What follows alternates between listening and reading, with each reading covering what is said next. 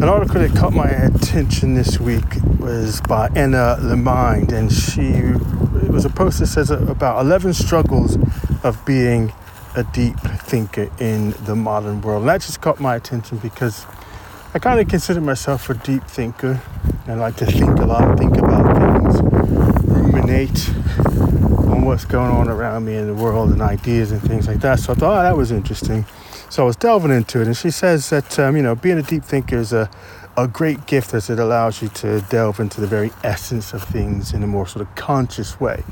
Uh, and I agree with that, and I think we probably don't do a lot of that nowadays, and, and I I'm, and I'm guilty of it as well. You know, we're addicted to our news feeds in a lot of way, and you just kind of scrolling up, give something a few seconds, maybe a minute or two, um, and then you're off. It's just there's so much information uh, to come at you at, at, at, any given time, being it being on Twitter or or you know watching endless Instagram videos or TikTok videos or what have you. So a lot of stuff coming in all the time. I'm guilty of that. So I do make a conscious effort, which I use my morning time for. I get up very early, get up at 5 a.m. I try and make that sort of 5 to 7 a.m. my time for, well, these days I say 5 to 7, actually 5 to 6, 6.15 is my sort of deep thinking time. So I hit the gym at between 6, 6.15 I head off to the gym. But anyway, so um, she identified these 11 um, signs that as that you may be struggling as a as a deep thinker in the modern world. Uh, feelings of detachment is one that she she points out here that you know it's hard to make a connection with people to talk about real things or things that things that matter you know really you know that kind of conversation that you have around the sort of campfire and you know kind of real intimate kind of conversation. And yeah i think yeah, modern world we're all constantly on the go and moving and doing this and busy and task and all that sort of stuff that um, it can be hard sometimes to get people to hey let's sit down and have a deep and meaningful conversation. And if you want to read this i'll leave a link uh, to this article in the post actually because I'm just going to rattle through here on the other ones just to see if maybe you identify with anything that might pique your interest to go and read the full article. So the second one she says is you have no interest in the mainstream culture and popular culture. That's not true for me because I actually think that um, especially with pop culture gets a bad rap. I think there's a lots of thinking that you can do in the situations that come up in popular culture, like watching Better Call Saul, for instance, and the sort of moral dilemmas that, that characters have to go through, and you could kind of have a conversation about, well, what would you do in that sort of situation, or faced with, um, you know, faced with some of the decisions that they have to face, what would you do? So, yeah, I find that popular culture is a great source for having deep conversations with. And I think sometimes you can have, it makes it easier for people to step into the conversation as well. So, you know, if I'm talking about The Wilds, uh, which is a show I've been watching on Amazon Prime, uh, you know, what's happening there, almost a sort of a Lord of the Rings kind of thing going on, and majority and opinions, and, you know, do we go with the kick, you know, how do you, how do you decide? Um, to kick someone out of the tribe, knowing that they, you're sentencing them to death. And you know, there's a, lot of things you can kind of delve in through when you start really getting into some of the situations that come up on popular TV. So, yeah. Uh, another one here, you have a profound frustration with modern society. Um, Number four, being indecisive and failing to take real action.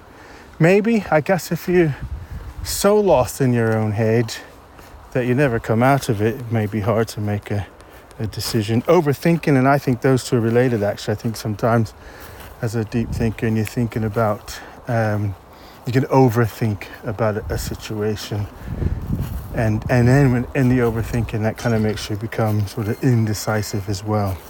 Poor social skills and uh, a difficulty relating to others. Yeah, okay. Others confuse you for being arrogant, weird, or absent minded. And again, I think that's just one if you, you know, if in your deep thinking then you over intellectualize things and you lose that ability to, you know, read the room and have the conversation at the level of the room that you're in, but not in an arrogant or weird way, just being a social creature, really. Um, number eight here the necessity to solve everyday problems can be a real challenge. Maybe periods of introspection and causeless sadness. Now, I do have bouts of that sometimes. In fact, I had a little trinkle of that came in um, today when you just, I don't know, when I think about the bigger picture and where all this is headed and going, and you think, well, you know, all of us have an expiration date here. In fact, you know what it was? I saw, I was on TikTok, funnily enough, and Arnold Schwarzenegger's on there. You know, he's got his channel and he's he makes little TikTok videos. But I was just, you know, seeing, you know, he's what, 70 something years old now, isn't he? And just, and I'm thinking, you know, he's, all the stuff he's done, there's all his accomplishments, all that sort of stuff. And you can see in the fragility of him compared now compared to you know when he was Mr. Olympia, you know, 22, that his expiration date is coming up, and that kind of made me sad. Not necessarily just sad for Arnold, but sad for the fact that you know I'm doing all this stuff, and then one day the stuff you know it just ends and it's over. So you'll see, there you go. There, I'm, I'm, I'm classic over uh, deep thinking right now. Because I'm thinking, oh man, come on. What's the point of doing what we're doing? Lack of understanding. I'm not quite sure where she's going with that one. Um, and then the last one here, it can be difficult to get out of your head and return to reality, which again, I can see that if you get lost or trapped in your head. I don't have that problem. I don't think of getting trapped in my head. Um, do I? Now, I have a strong sense of this grasp of the sort of reality and being, because I'm quite a physical guy as well. So the physicality kind of brings me out of my head and into my body um, periodically throughout the day as well. So, yeah, but I can have my bouts of, of uh, you know, being stuck in, in, in getting stuck in the head, how to cope as a deep thinker in the, in the modern world. So, staying connected with reality around you. Um, yeah, that's a, a good question and one that I think we can throw out here to have a discussion on if you are so inclined to to indulge with me here and let me know what is it if you consider yourself a deep thinker and then what do you do to cope as a deep thinker in the modern world to keep you from spiraling into any one of these 11 points that Anna LeMind uh, brings out. Let me know what you think.